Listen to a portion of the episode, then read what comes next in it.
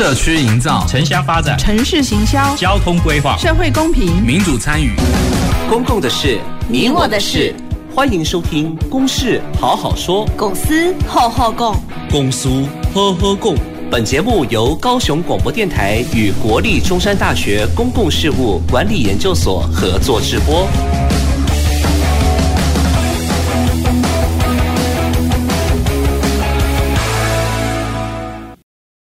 各位听众朋友，大家好，欢迎收听《公事好好说》。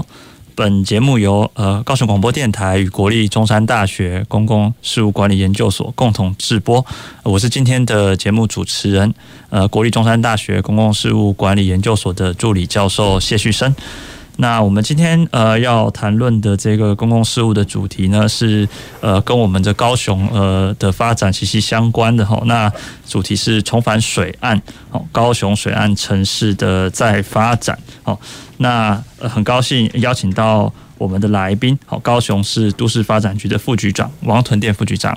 嗯，各位听众大家好，好，谢谢副局长。那今天谈论这个主题呢，其实呃，它是延循着以下这样的一个脉络啊，就是说我们说高雄它作为一个港都，好，那回顾高雄的这个城市发展的进程，好，那。呃，可以发现，而和水是息息相关，然后就是贯穿这个高雄市啊，那连接港湾的这个爱河哈，那它从过去的这些公爱排水，一直到成为这个工业的运河，又经过一些呃这个污染的整治与疏浚啊，那呃。带动了这个呃城市的哈高雄市的经济的转型，以及见证了高雄市的呃经济时代的变迁哦。那呃近来就是在着重这个呃休闲游憩好那观光的发展的情况下，那高雄市也呃利用着这样的一个呃与水好与水亲近的这样的一个优势，开启了一些建设，还有一些发展哦。例如说这个二零二二年的台湾的灯会嘛，那它其实就是呃以光环境结合水的这个概念那。那再配合这个周边的商家，哦，那将爱河打造成为一个就是呃适合这个台湾灯会举办的一个场所，哦，那也呃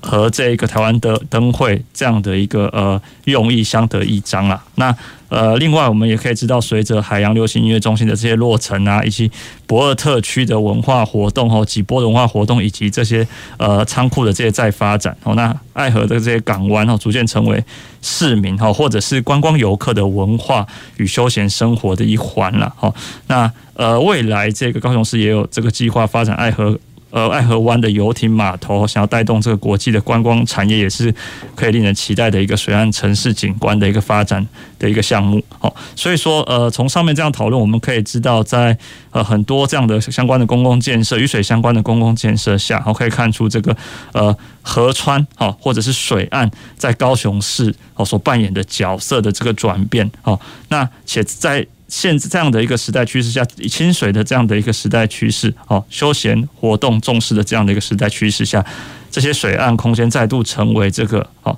高雄发展的一个重要的一个角色。好，那但是这边我们也会想要了解，就是说发展城市水岸空间的同时，那我们应该怎么样维护和自然与生态环境的关系？好，那或者是说在兼顾这个开发的过程中，哦，注重所谓的这个安全性啊，或者是跟居民的这个生活品质的这些兼顾等等，哦，那也是重要的这个课题。好，那最终目标就是说这样的一个水岸城市的建设的一个哦规划的蓝图，它如何可以呃慢慢的变成高雄市民所希冀的一个未来的一个远景？好，那所以。呃，今天如果对这个呃节目内容有兴趣的这个听众朋友哈，那欢迎一起来关注我们今天的这样的一个呃重返水岸高雄水岸城市的这个再发展。好，那首先这边呢，我也想要请教这个呃副局长哦，就是关于这个高雄市的水岸空间的这个发展的这个脉络和契机哦，大概是怎么样？那演变至今，它现在的状况大概是如何这样子？是好，谢谢哈。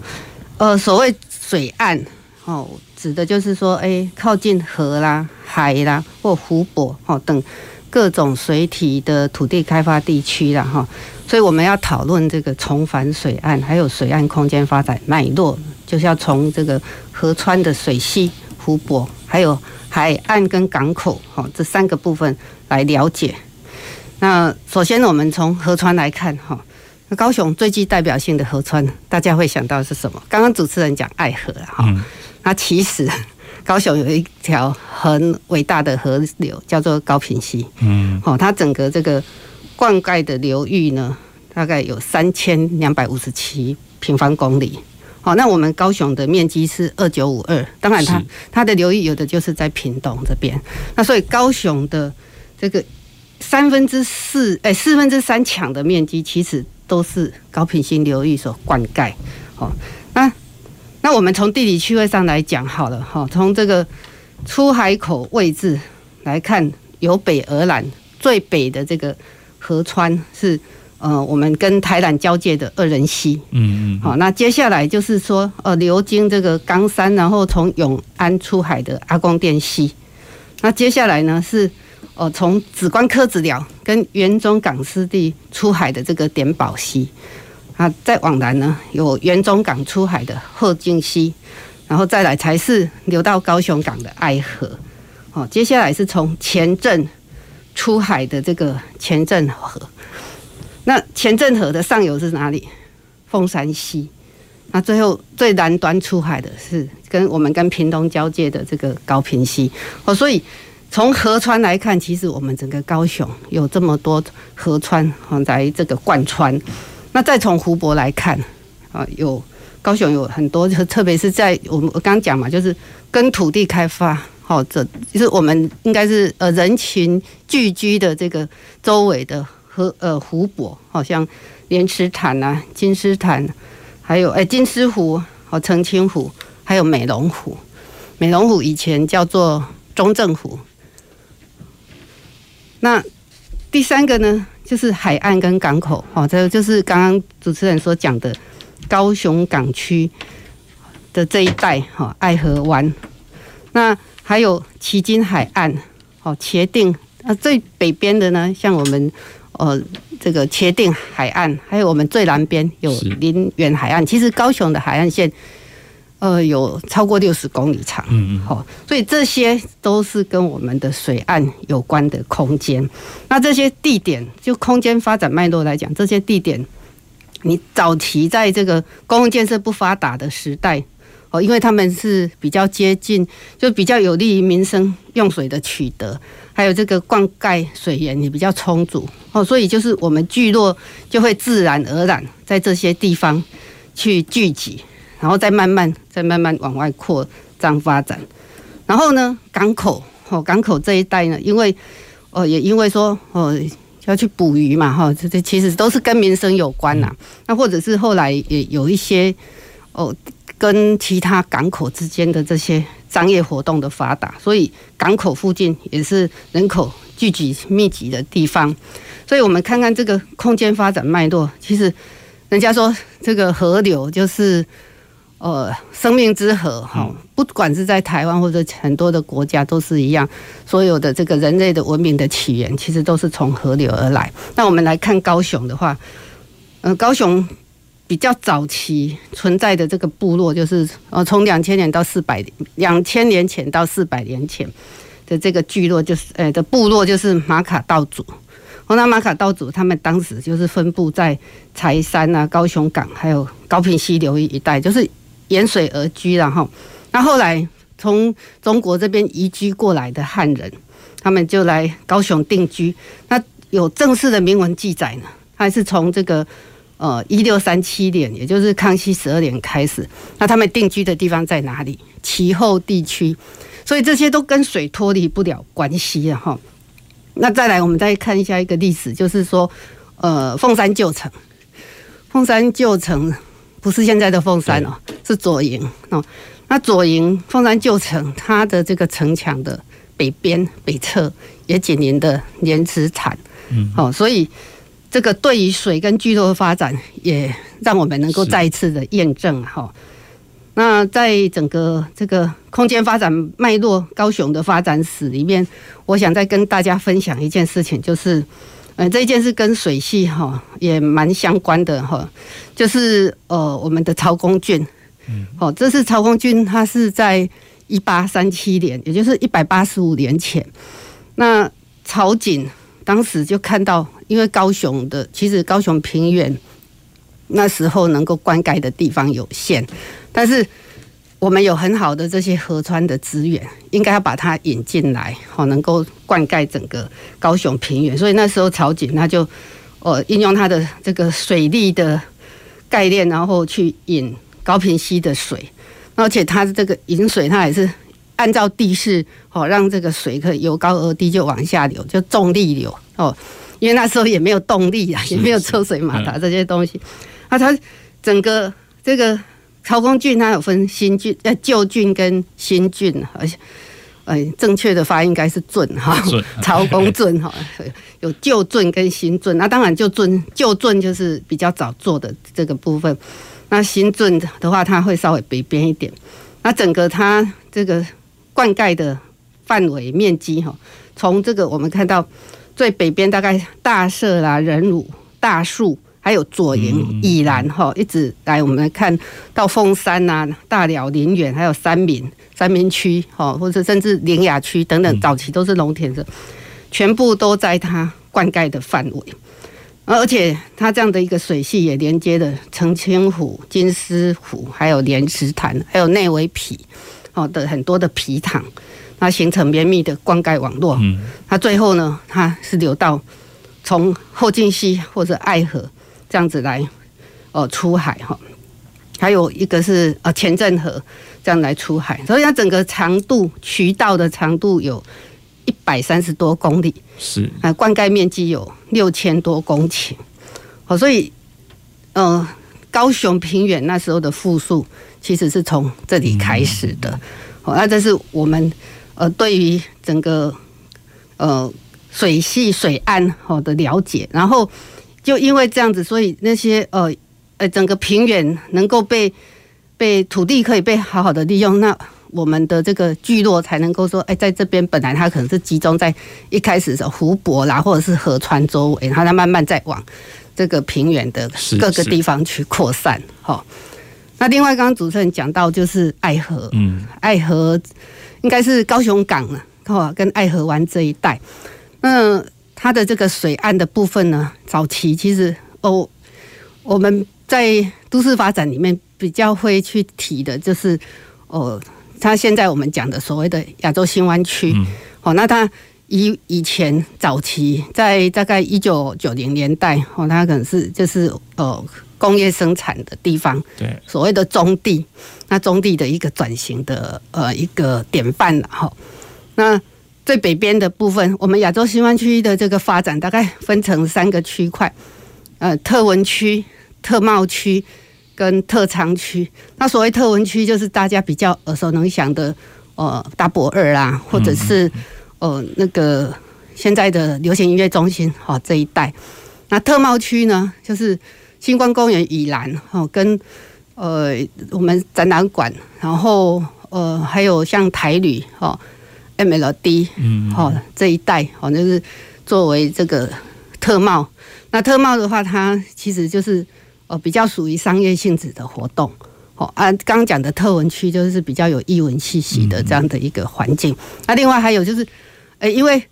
这一个地区，它早期其实，在日治日本时期，因为它紧紧邻着港口，所以是我们高雄很重要的一些重要的呃重工业生产的地区，像说呃台铝哦，或是台肥和台碱在这边呃做它作为它的生产基地。那随着这个呃产业的转型，到我刚讲一九九零年代，它。这些产业慢慢式微，啊，或者是外移，那这样的土地，它就做一个中地转型的再利用。嗯嗯。好，那因为今年的港口，它有它这个发展的趋势，所以呃，为诶，就是所以我们后来也推出了一个多功能经贸园区。那多功能经贸园区，它是在都市计划上的正式的名称。对。好啊，大家比较能够耳熟能详的是叫做亚洲新湾区。嗯。好，那。我，感觉上这几年来，大家可以看到说，哎，很多亚洲新湾区的很多建设陆陆续续发展进来哈，啊，也把它带来一些新的一个不同的气息。当初这些构想是怎么样子呃被设计或是提出来的？就是说，因为中地的转型，它好像还有蛮多种可能。那就是后来为什么是呃做出了一个这样的一个呃发展的方向的制定？这样，它最早期其实是因为哦政府当时的中央政府哈，是想要嗯推动一个亚太营运中心。哦啊，南向发展是好，然后整把高雄作为整个呃东南亚的这个发展的核心好，但是那一个计划后来就在中央上面发展就比较停滞了哈。但是在地方上，其实他在都市计划上面也做了很多的一个配合。那也因为这一块土地，它的哦，它很多的它的地主啊哈，国营事业或公营事业就。呃，公有地或国营事业就占了二三分之二，嗯，哦啊，当然还有民间的土地，但是民间公司的也都是大的地主，嗯，因为都是那个大型的企业嘛，所以这里的地主的这个属性算是比较单纯，那能够去引进一些重要的。建设，那相对的，就是说把它做转型，做一些土地的开发。我们在都市计划上面的当时的理念是说，因为它原本是呃这个重要的生产基地，嗯、那即使它中地发展不同的产业形态，它应该也也能够为地方带来很多的这个呃产业的效益。好是，那所以会有刚刚讲的说。呃，特文、特贸、特仓，其实这个都是从产业的角度去思考它的规划。嘿，是那特仓区好像比较少听说，那就是说它细节上大概是特仓区，它主要是呃，主要是这个比较生产性质的，它可以在特仓区。那像我们知道的，现在的这个，嗯，目前还是在作为是生产使用的中岛加工出口区啦，或者哦，那它这个部分，然后。就是生产，像还有像那个，哎，软科，嗯，哦，还有软科的旁边，我们现在正在推，呃，软科二期，好，这些都是属于特仓区的土地。是，嘿，啊，那这样子的一个呃亚洲新湾区的开发呢，其实从土地变更，然后你要只是变更，就要让它可以。哦，真的中地转型也不是那么容易啦，所以呃那时候哦市政府这边也很努力的去思考说，怎么样引进一些重大的建设，是。哦让它可以，因为政府的建设就是一个发展的引擎，嗯，好啊，所以当时就是引进这个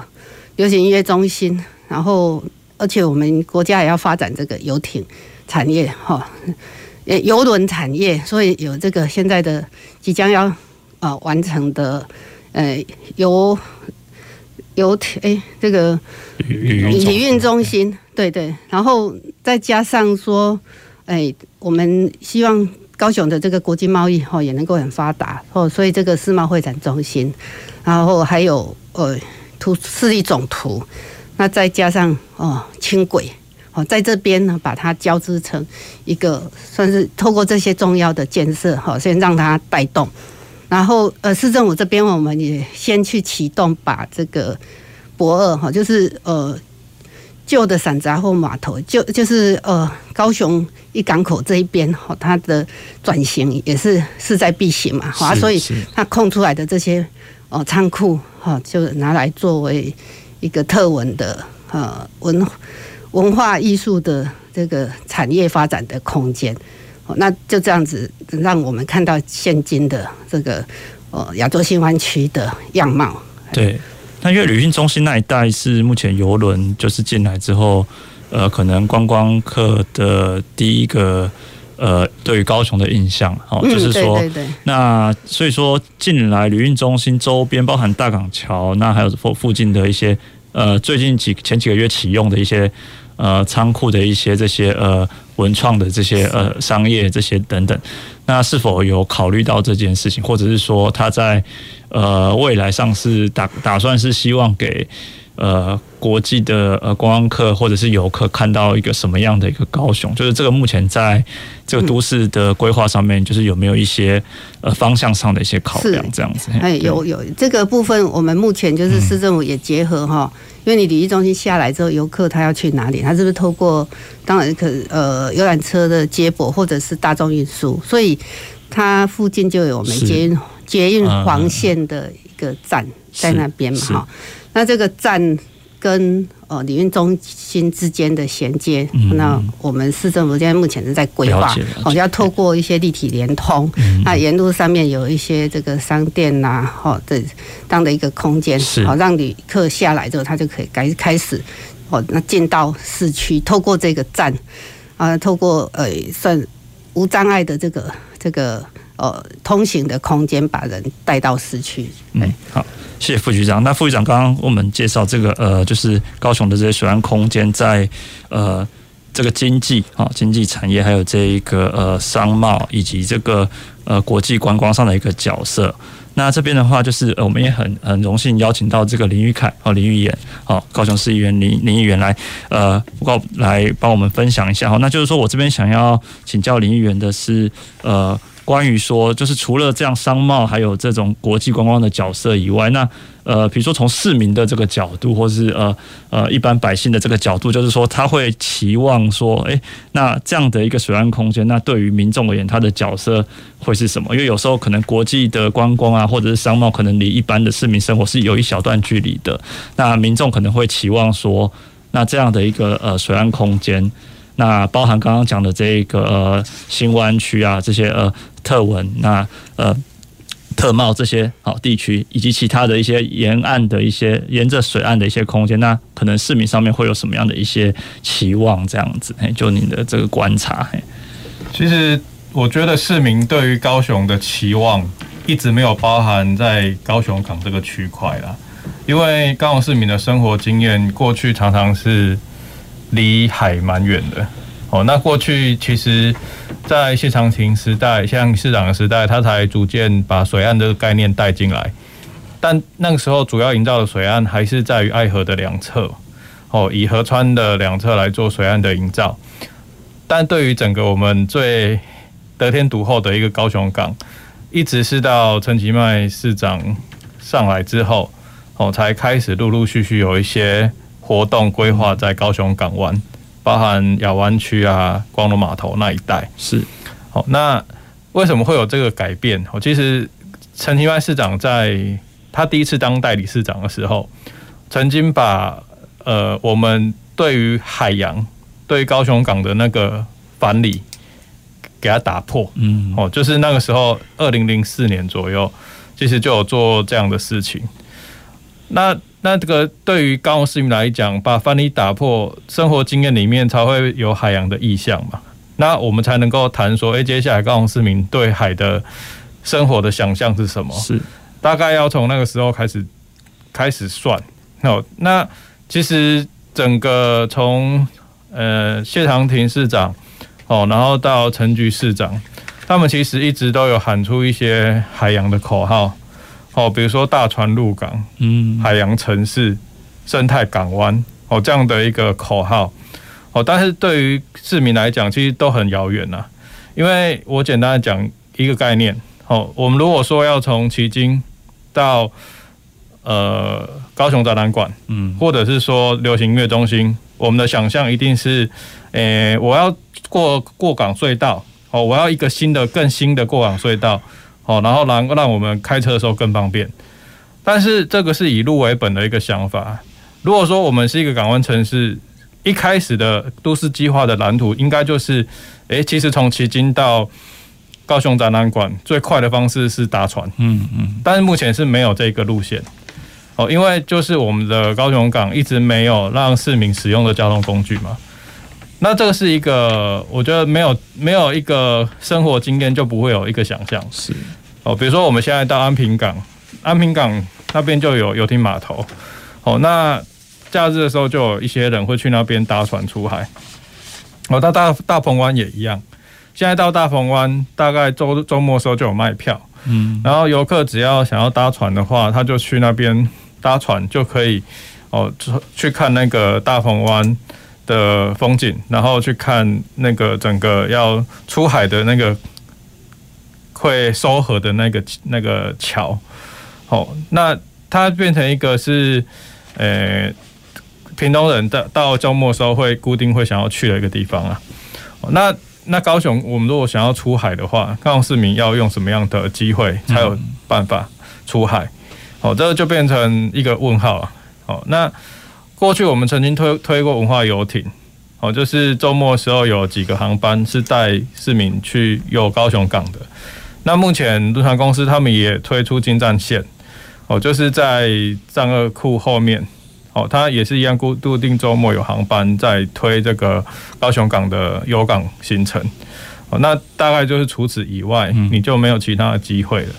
哦，那等于是我们把很好的一个得天独厚的高雄港环境，就放在那边，然后等于是金山银踩在金山银山上面，啊，说自己很穷啊。目前高雄大概对海洋产业的发展，就是还在这个阶段。哦，那对于市民来讲，其实最最显而易见能够用的工具，就是如果我们是一个水水岸城市的话。那其实照理来照理来讲，市民应该是会有百分之五到十，甚至更高的比例，他们是会有拥有自家船的。嗯，哦，像很多的国际大港，阿姆斯特都阿姆斯特丹、鹿特丹，哦，或者是说美国的旧金山湾，哦，这些墨呃墨西哥湾等等的，他们都会有自己的船，然后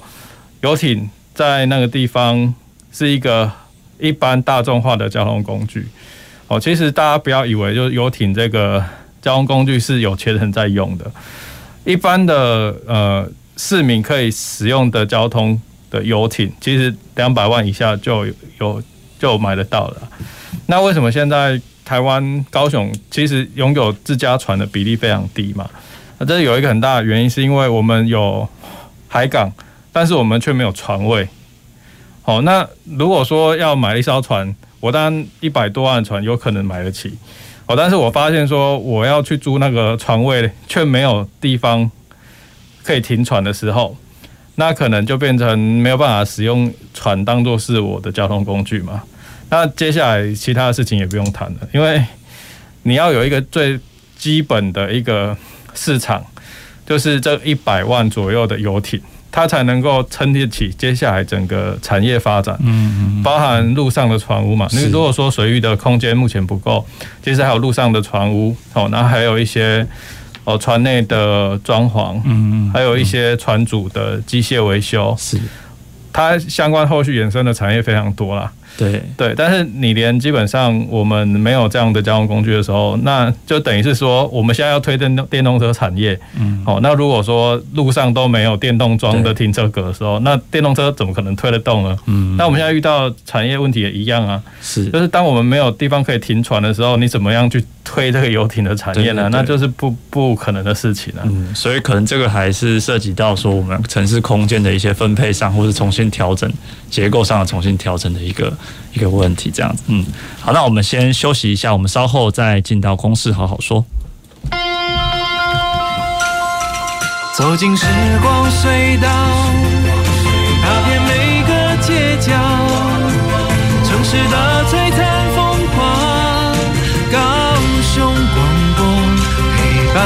你探索。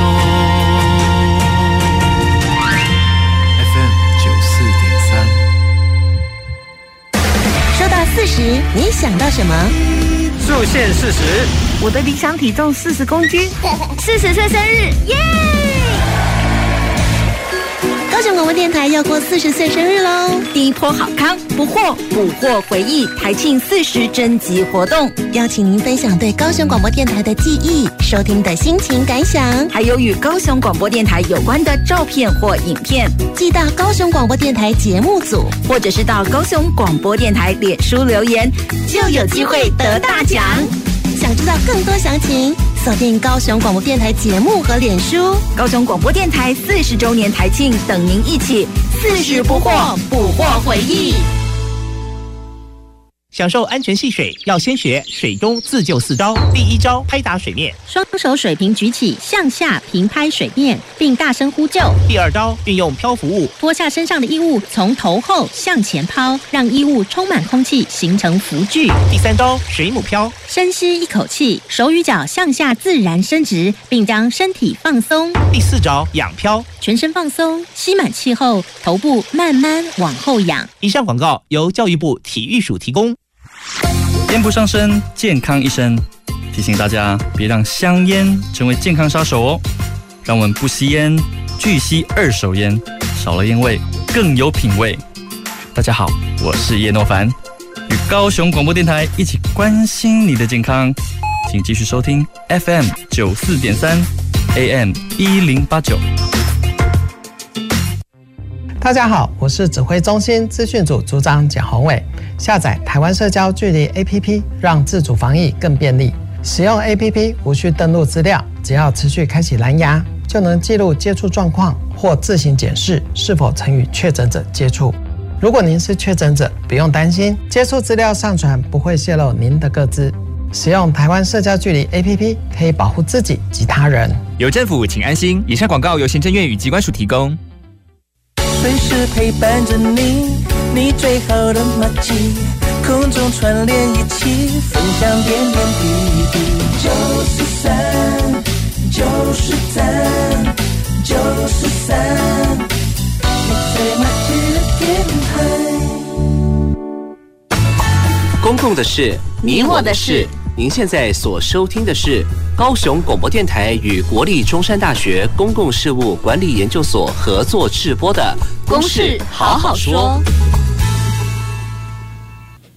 听众朋友，大家好，欢迎回到《公事好好说》。我们今天讨论的主题是重返水岸，高雄水岸城市的再发展。那我是节目主持人，国立中山大学公共事务管理研究所的助理教授谢旭升。那很高兴邀请到我们的来宾的。高雄市都市发展局副局长王成建副局长，那以及这个高雄市议员林玉凯议员。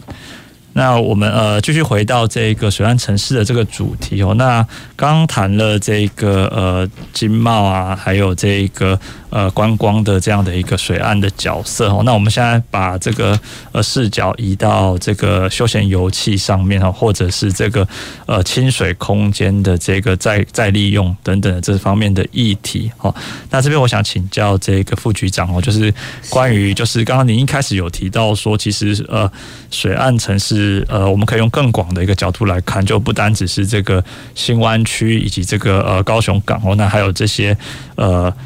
这些河系的以及它的这个周边的河系周边的这个呃空间的这些再利用等等。那呃，像现在我们因应这个气候全球气候变迁的一些冲击哦，所以对于水岸的空间其实都会有一些呃。去调试的一些作为，哦，就是调试这些呃比较极端的气候的呃发生的可能性提高的这个状况下，哦，那怎么样子？例如说，呃，把这个呃土地哈还地于河，哈，或者是一些呃在这些还地于河呃还还还河还地呃于河的这样的一个。规划下，那那些空间怎么样能够有又有一个可以比较有效率的这些运用等等？好，那想要请教就是呃副局长这方面的一些哦相关的这些规划。嘿，是，呃，我想刚刚林议员所提到，就是说，呃，整个我们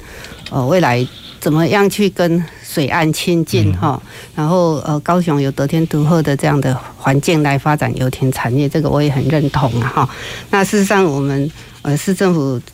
呃也。跟也目前也在规划，在五号船期这边哈，能够设置一些游艇码头。那另外，呃，因为我们也有一个土开公司，就是我们跟高雄港合作的土地开发公司。那他在去年呢，也招成功招商哈，有一家呃游艇公司，他要即将在这个爱河湾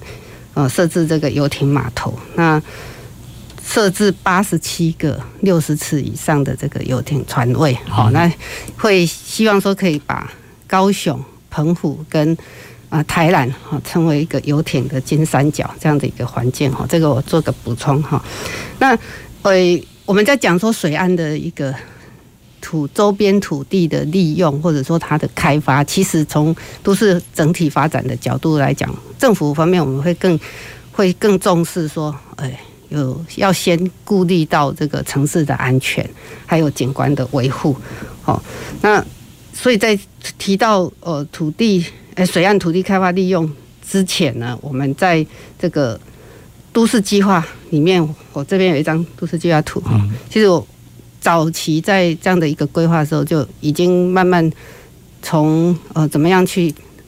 跟水。共融跟河川共融哈，共存共融的这样的一个呃角度，来思考。所以我们可以看到说，哎，不管是我们在爱河，或者是呃，就是一些湖泊的周边，像澄清湖的周边，哈，那它其实都会有一些呃公园绿地的空间来紧邻这样的一个呃这样的一个水域的。边周边来保留水岸周边的开放性，并且作为这个水岸和人为活动之间的一个缓冲空间。好，这是第一个。那第二个是，诶，我们也会要求说，因为这个河岸哦，它跟水水域的关系，它必须要能够就河岸的开发要能够在环境景观上面的维护，好，能够要做到。某一个程度，不能是，不是说啊，我随便搭一个什么建筑物，或是弄一个很突兀、很大的量体哦，在河岸的周边，这些都不不是被允许的。所以我们在呃，像说刚讲的水岸地区，爱河两侧、凤山溪两侧，或者是刚讲的港湾呐，哎，还有澄清湖周边，哈，湖的周边，我们会把要求把它纳入都市设计审议的范围。那这样的一个审议。他就是要求说，你的开发行为必须要遵守一些基准哦，来确保水岸景观的维护哦。这包括我们大概会从开放空间系统，那这个要有透视性，还有水岸景观要能够延伸延续，然后呃，它基本上要保留一些开放空间呐、要留一些人行的动线可以跟水岸来串联，甚至呃细到说啊招牌要做一些管制。还有植栽绿化，嗯，我们的绿覆率要达到哦，那可能是百分之七十五以上的这样的一个要求，或者是我们的建筑量体哦，它必须说，哎，你靠近水岸的地方就是要比较低，就是由低向高这样的一个哦，这个建高管制，好，那等等呢，这都是说我们在都市的一个。就是落实到我们法令的执行面上面，我们去做的一些功课，让让城市的一个景观的维护，好跟水岸的一个呃环境的融合，好可以被搭配起来。那刚刚还有提到，就是更重要的就是都市安全。那都市安全的部分，因为呃早期的这个。河川，我刚刚提到说，哎，我们人口从河川啊的周边或湖泊的周边，慢慢在往平原去移动嘛。那往平原移动之后，其实如果开发太过于快速，那而且早期其实对这样的一个呃防洪治治水的观念也没有那么清楚哦，以至于说还有很多开发的地区就会有这种淹水的问题。好，那这样的问题必须要被解决。啊，所以我们呃，其实我其实这也是过去的这个经验教训，然后它大概在两千零一年的时候有一个贪美台风，嗯，那当时就是哦，高雄，因为它其实下的雨量真的也大，它是百年的这个豪雨，就一百年才会遇到一次的那么大的豪雨，那变成说高高雄很多地方。都淹水啊，所以那时候呃，政府这边市政府这边也是痛定思痛，他开始下定决心，我们必须因为用不管你去扩大这个排水的宽度来讲，其实那些都有限的，然后那就是做一个制洪池，还地于河，还地于水这样子一个工作，就呃一定是势在必行。那目前来讲，高雄市呢已经有。十六座哦，兼具这个湿地还有休憩功能的滞洪公园。呃，为什么？因为其实每一个自洪公园其实都很大，有的二三十公顷、三四十个公顷。那当然，它也是因应说它那个地方开发的需求，它需要那么大的自洪量。那可是这么大的土地，它只如果只是纯粹做自洪，也相当可惜哈。那水。其实自洪池也是算是我们现在，呃，它的周边就变成是我们新开发出来的一个水岸的的环境的，然后所以也能够让民众可以在那边休闲游憩。哦，例如说，哎，像我们离远所在的这个宝业里自洪池，哦，它本身其实就早期就是只有做自洪池，但是它最近也有做一些这个。游憩的设施，让我们的小朋友可以在那边呃有游戏，然后对，那目前高雄市已经有十六座这样的一个滞洪池，它的滞洪量达到三百八十六万吨。那这是一个什么样的概念？我们高雄市民，哈，还有工业用水加民生用水，一天呢，大概是一百五十五万吨，所以三百八十六万吨相当于两天半，整个高雄市要使用的水量这么多，那我们目前的滞洪池就可以储留到这么大的一个容量，好，那对于城市的安全，哦以。未来民众不会因为说啊这种强降雨哦，雨下的很快之后造成这个生命财产受到威胁哦，这个是有相当大的一个帮助的哈。那另外一个方面是呃，我们希望说水岸能够做发展，其实哦从河川的过去的这个生命史来看哈，早期其实大家都是都是会到。就很很容易去亲近河川，因为水质很干净嘛。好，那戏水啦这些都没有问题。可是随着这个人口的成长、快速发展，还有这个工业的发展，河川的污染的问题，也是一个必须要正视的问现象的哈。那大家都会很呃很羡慕说，嗯，其他国家先进城市里面的河川水质。很干净啊，民众都去亲近河川去戏水都没有问题。可是为什么我们台湾很多的这个河流还是这个清洁的这个污染的情况还是蛮严重的哈？那以高雄来讲，其实这过去几年我们也做了很多的努力。其实我们高雄现在整个河川呃水质污染的情况也有算是也比。大概比二十年前改善了很多哈，现在整个也严重污染比例大概是到了百分之十四左右，嗯，好，这个六呃河川的长度里面大概有百分之十四的的河川它是属于严重污染的情况。那政府其实最近这几年努力在做，但是进展是有限，哦，那这其实需要我们市民朋友的配合，为什么呢？因为最重要的，这个污水要能够被纳管处理，好，污水下水道的接管率必须要能够提升。那我们常常遇到的是说，呃，政府在做这个污水下水道的接管的时候，因为在在意民众的这个后巷哈，必须保留七十到八十公分的这个空间才能去接管。嗯嗯、但是我们看到很多的后巷，它是都可是还有有占用物啦，或者是违建物啊。挡着，那必须要去排站，或是排除。那这样的工作就相对来讲，其实是有它的难度。所以在这边，我呼吁说，我们市民朋友，我们要羡慕其他的国家先进城市，他们水质清澈，因为他们的污水接管率都超过九成以上。但是目前在高雄大概是六成，在四成四成八。哦，那我们全台湾其实污水追管率最好的是台北，那个那也是因为它它有它的条件哈，但是它也还不到九成，哦，所以我们其实还有很长一段要努力的空间，但是这不是单纯政府努力就可以做得到，嗯，还是需要民众一起来配合。了解，好，谢谢副局长。那这边我也想请教林宇凯议员，就是呃，关于这个水岸的空间，包含这个港湾啊，还有。河系，好，它这些的水岸的空间的发展或者是利用上面，就是说，那如何去取得一个和自然或是生态环境比较好的共处？那或者是说，可以呃，在开发的过程中考量到在地的这个需求，这样子，嘿，对。其实这个案例哦，我们比较常拿出来举例，就是韩国的清溪川，嗯，然后另外一个是英国的曼彻斯特的运河。因为这两个河河川过去都是重度污染的河川，那现在清溪川已经变成一条可以下去戏水的，就是等于首尔居民的一个生活中心了。那这是怎么改变的呢？我觉得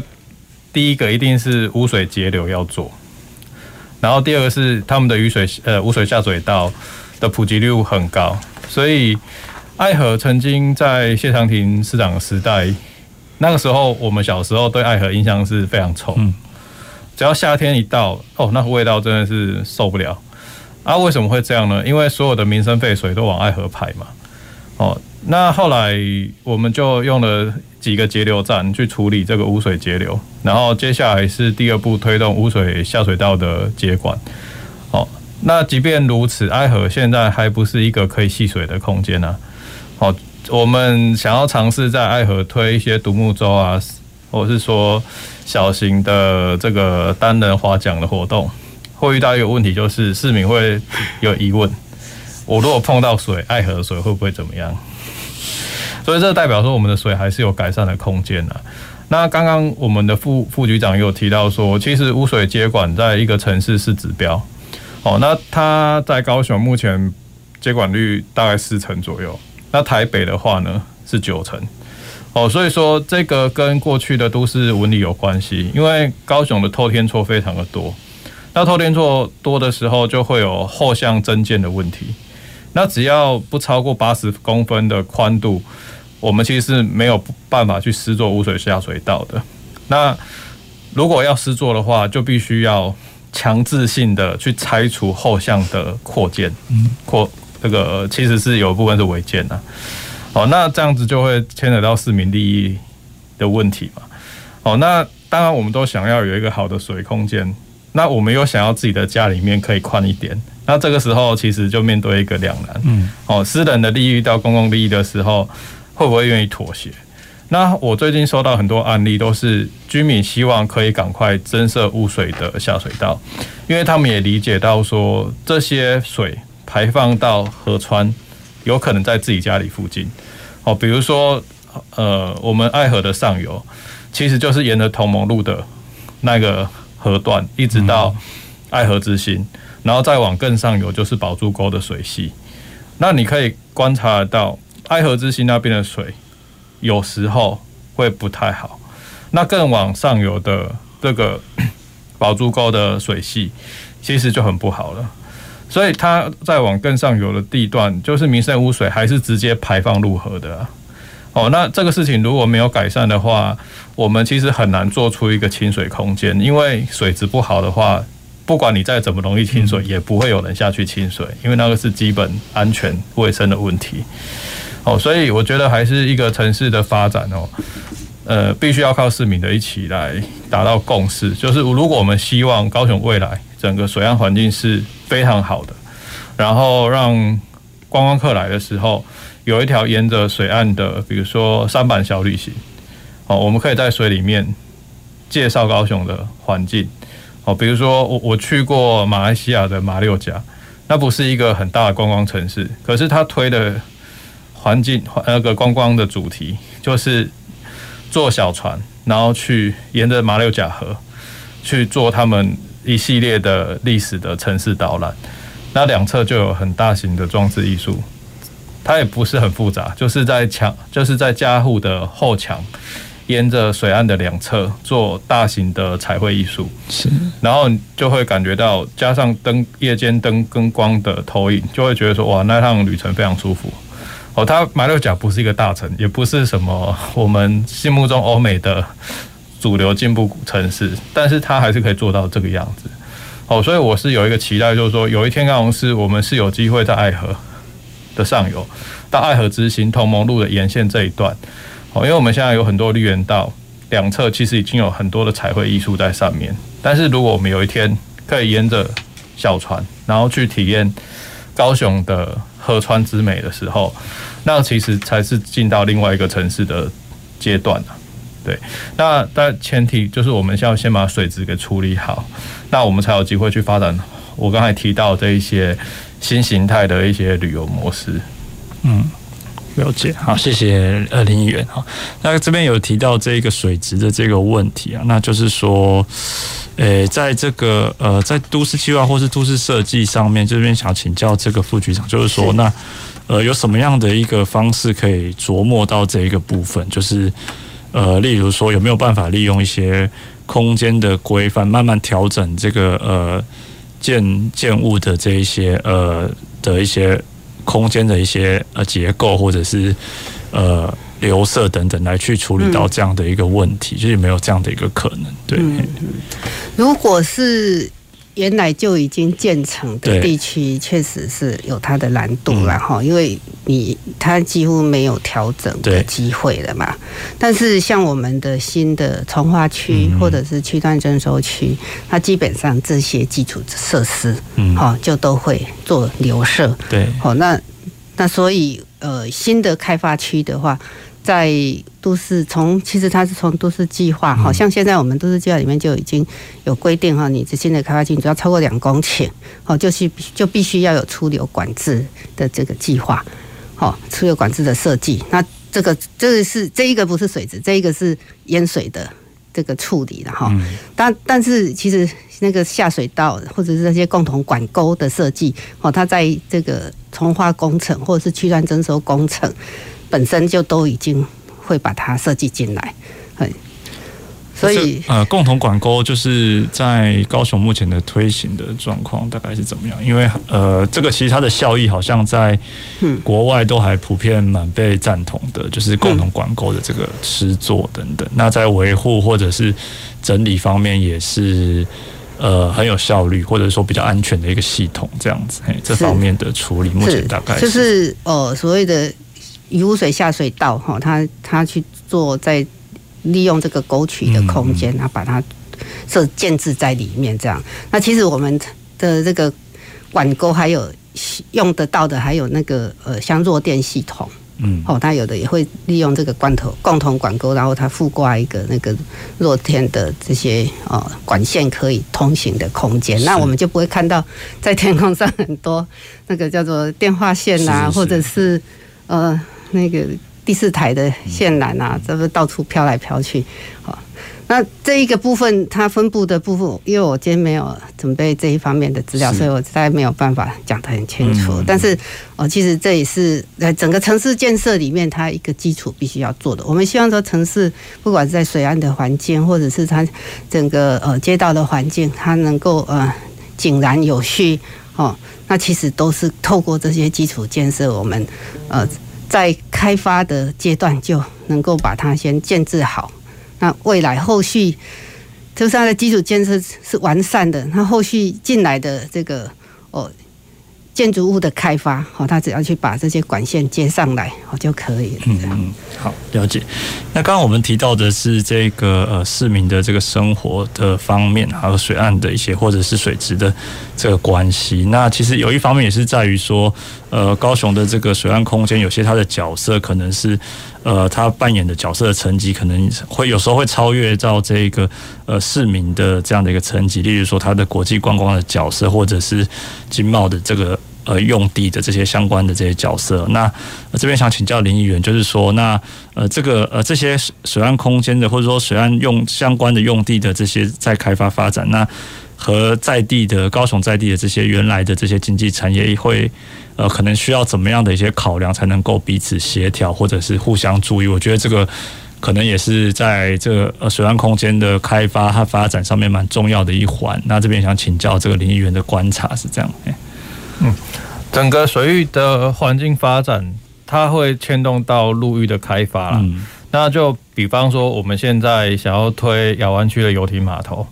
哦，那业者在思考这个事情的时候，他就会想到获利性的问题嘛。那获利性的问题，它周边如果没有一些